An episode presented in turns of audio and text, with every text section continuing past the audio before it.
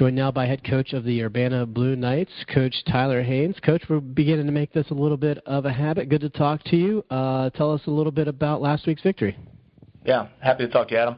Um, last week, you know, we went into a, a game against Wheeling and uh, Coach Bruni and his staff.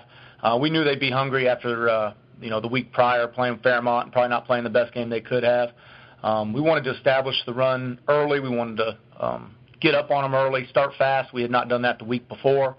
Uh, we did that. We saw some good things, uh, especially running the football for about 410 yards and limiting their run to around 40 yards, but still way too many mistakes uh, in the passing game and special teams that kept them in it. And uh, credit to Coach Bruni and his staff. They're a resilient group, and the, the score was probably closer than it should have been uh, had we played uh, the way we, we were expecting to. Yeah, that game kind of ebbed and flowed a little bit. It seemed like you were in control, and then again, it was there were some dangerous moments in there. Um, tell us about your team's composure and responding, and, and kind of doing the things they needed to do down the stretch to to secure the win. Yeah, we definitely did what we needed to do on the field. Uh, you know, we made plays when we needed them near the end of the game. Um, we lost our composure a little bit. Um, you know, we there was a couple times where we we thought it was more important to argue with referees or uh, or blame somebody. So there were some things I didn't like, and I think that is partly because we were more focused on trying to, you know, blow them out as opposed to playing our ball and uh, winning the football game. So there was actually some things in there I didn't like that I saw in regards to our composure, but uh, we figured it out in the fourth quarter and found a way. All right, let's talk about this week's game. We've got a big one coming up, obviously, a couple of undefeated teams um, coming to your place. Uh, first of all, tell us a little bit about uh, what you see in Notre Dame. Yeah.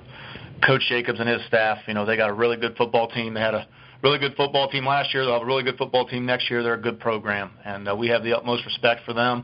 Uh, we know them well. They know us well. We know their players well. They know our players well. You know, being the two teams from from Ohio, um, you know, it's kind of a, an Ohio battle.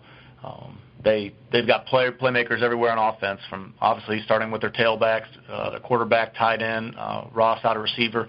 Uh, offense, they just got guys everywhere, and really the the the champions of that offense are the offensive line. You know, they, they play hard, they play fast, they play physical, and let their playmakers do what they do. On defense, uh, they've got two, three very good defensive linemen. They're about you know eight guys deep on that side, so they can stay fresh, which is um, kind of how we try to build our defense. You know, take as many D linemen as we can to rotate those guys around. Linebackers fly around 44 and 10. You know, 10's a super athlete. He's all over the place. Um, and then the back half four and number three, good DBs. You know, when I look at Notre Dame, I see not only explosive athletes, but I don't really see a, a drastic weakness. And when you're the number four team in the country, that's probably to be expected. And um, you know, they just they've got players everywhere. I, I really always enjoy coaches talking about the other team and, and by number because you guys are watching so much film and, and, and names don't really matter a whole lot. It's just numbers flying around there. Um, obviously, on offense uh, for Notre Dame's offense, it's the big play, or it has been. Um, and with McLaughlin back there, how do you approach that? And obviously, you know, limit the big play is, is probably something everybody would say. But how do you actually go about doing that and telling your guys to be patient? That if he gets six that's a little bit of a victory. Yeah, yeah. Uh, I think every coach, yeah, every coach in America says limit the big plays. And how do you do it with him? You know, I think what's u- unique about him is he's the fastest guy in the field. So you've got to get him early. Um, you've got to you've got to hit him. You've got to rally to him. And it's got to be multiple hats. It's, it's very hard to have one guy tackle him in space. And uh, if he makes that guy miss, he, you know, he's gone. So uh, pursuit, multiple hats to the ball, never giving up on play, and just bottling him up. And uh, because his vision's so good and his speed is so good, I think you know the backside. Maybe you know there's certain running backs where maybe they just kind of hit the hole and you know go get their four or five. He has the ability to do that, but then throughout the game he's just randomly going to bounce it outside. So we, we've just got to be really sound in what we do and, and get to the football.